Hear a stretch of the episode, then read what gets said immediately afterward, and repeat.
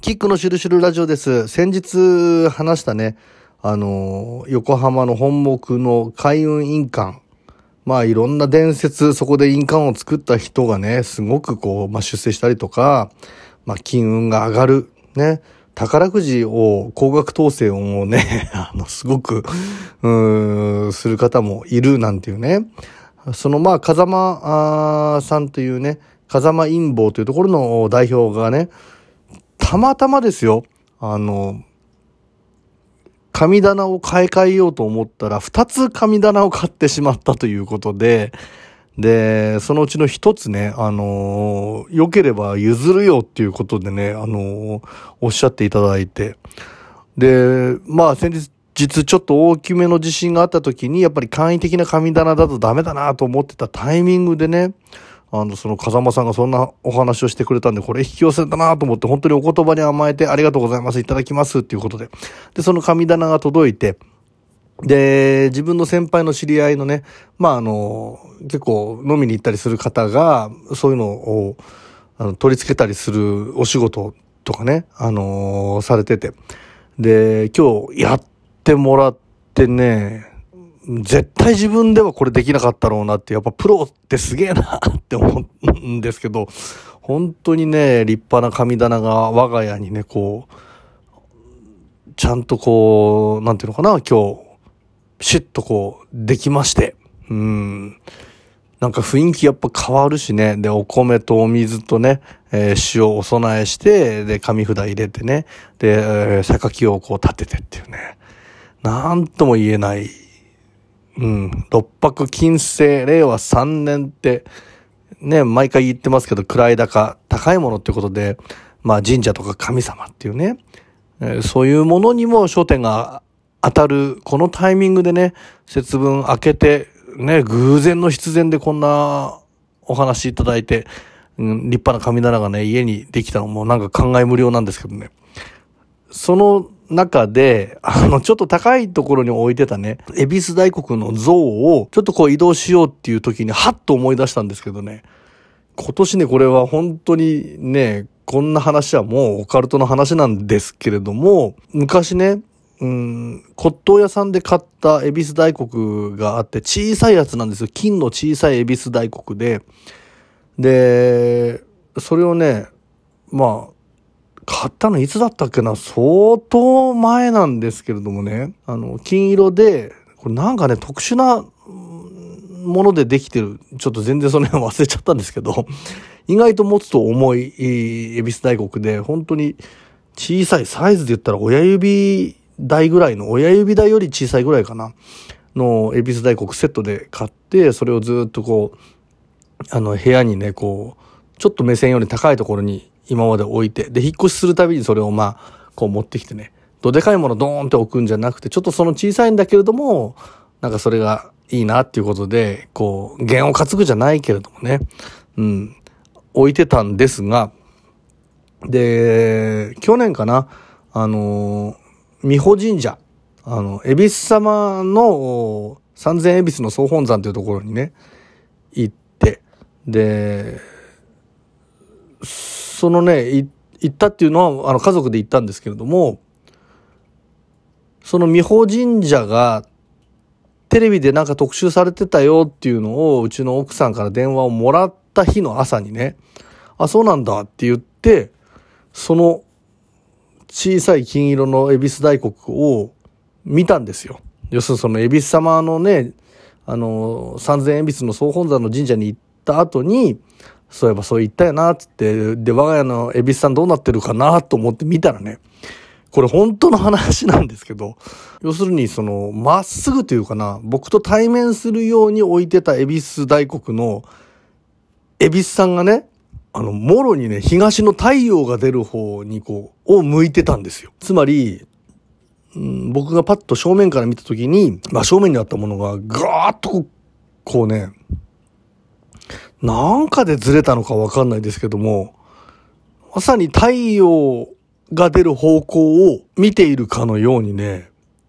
うん、角度がこうついてて、えっと思って、うちの奥さんにそんなことを電話で言われるのも、まあ不思議な感じがしたし、実際にね、それで恵比寿さんが、まあ東側だよね。朝日が昇るっていう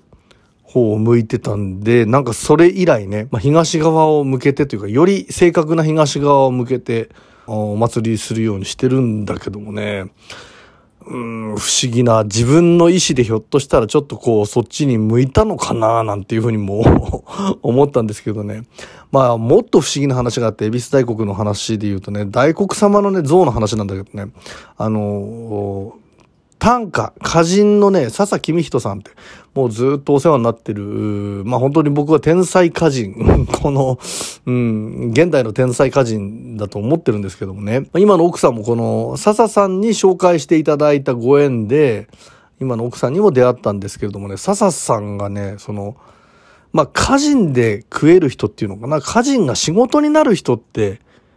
日本で本当多分3人とかぐらいなんじゃないですかね。で、まあ不思議なね、笹さんのお話も面白いから今度 YouTube とかでいろいろ話一緒にね、こう対談とかしたいと思うんですけど、あのー、笹さんがまあ様々な行きさつがあってね、で、まるでこう見つけられるように、出版の方にね、こう見つけられるような形で本を出すような、流れになったと。で、でも、まあ本を出したといえどもね、その、まあ、究極の自由業みたいなもんじゃないですか。それこそ芸人とか役者とかね。まあ、家人もそうだけれども。で、飯食っていけんのかなとか、うん、家人っていうものじゃなくて、他になんかね、仕事をちょっとこう探した方がいいのかなっていうか、家人なんかでやっていくのってやっぱ違うのかなって思った時にね、その笹さんが部屋の中でパーンってね、こう、ちょっと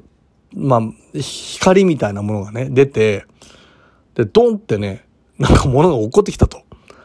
で、それがね、小さいね、大黒様の像だったって言うんですよ。うーん、まあ不思議な話の中でも、かなり、まあ僕はこういう話好きなんですけども、まあ物品出現みたいな、ね、形の話なんですけども、その大黒様がポーンって物品出現して、で、それで、あ、これはもうなんか神様がね、やれっていうことなんだなっていうことで、あの、歌人としてやっていこうってことを決意したっていうね、あの話を聞いたことがあってね、うん。まあそういうことってあるのかなって。まあ僕の場合はね、恵比寿さんが、あ東側の太陽出る方、ぐーっと傾いてね、像が向いてたっていう。で、まあ笹さんは物品が出現しちゃったっていうことなんですけどね。まあこういう話面白いし、なくはないっていうか僕は普通にあると思ってるんですけどね。うん。まああの、知り合いのね、大体医療っていうか、まあちょっと精神科医の先生なんかがね、施術してる時にね、その 来てる患者さんといろいろコンタクトしていく中でね、その人の前世なのか何かとアクセスした瞬間にやっぱね、パーンって物品出現する時ってあるんですって。で、それは面白かったのが、古銭。うん。昔の、あの、時代の古い古銭がね、パーンって落ちてきて、なんかその、要するにその方を施術している中で精神の奥深い深いところに入っていった時に、まあ前世からのなんか及ぼしてる影響なのかな、そういうものと繋がった時に、そっちから物品出現しちゃったっていうね、えー、話をね、聞いたこともあってね。うん、まあね、世の中ってやっぱり不思議で、この間ね、まあちょっとある番組に出た時に、もうそういうの全否定の先生みたいな方いたんですけど、やっぱりね、あの、なんていうのかな、100%ビリーバーになる必要なんかないと思うんだけども、わからないことに対して謙虚であるっていうこととか、それを楽しむってことってすごく大事だなって思ってね。うん。まあ科学とかってやっぱりね、こう、遅れて遅れて、数十年遅れてね、うん、で、そこでまたなんかこう、うん、コロコロコロコロ言うこと変わったりするようなものだから、もっと先に進んでるものって、ある種漫画を超えるようなものであったりとか、まあ、超度級のね、我々の想像を絶するような話。こういうものにこそなんかね、令和の時代って、うん、価値を持つというか、そんじょそこらで聞いててなんかわかるような話よりもね、その辺の中にちょっとこう真実が、真実っていうかな、今後より真実になっていくようなね、うん、まあ世の中自体がもう本当にもうそういうぶっ飛んで きてること平気で言ってるような時代になってるわけですからね。だからね、ちょっとこう、よりもっともっとスピードが速い人ってさらにそっちの 話、うん、奇想天外な話を今し始めてると思うんですけれども、大抵我々の想像が及ぶような話に出てるようなことっていうのは時間を経て現実になるということでね。まあ、ちょっと今日はね、その神棚が来たという中で偶然にもね、その恵比寿大黒さんをね、またちょっと場所を移そうという中で、ふっと思い出した話ではあるんですけれどもね。うん、なんかこれ思い出したうちに話しとこうということで、えー、今日そんなお話しさせていただきました。物品出現であったりとかね、ちょっとその 像が勝手に自分の意思を持って太陽の方を向いたとかね、まあそういうことも、うん、あるし、いつか、うん、それがなんかこう、当たり前に語られるっていうかね、まあ、こういう体験談がある人はもっといろいろコメントでね、ちょっと不思議な体験 いただきたいな、なんていうふうに思うんですけどもね、まあ、お時間ということで今日はこんなお話でした。いつも聞いてくださる皆様ありがとうございます。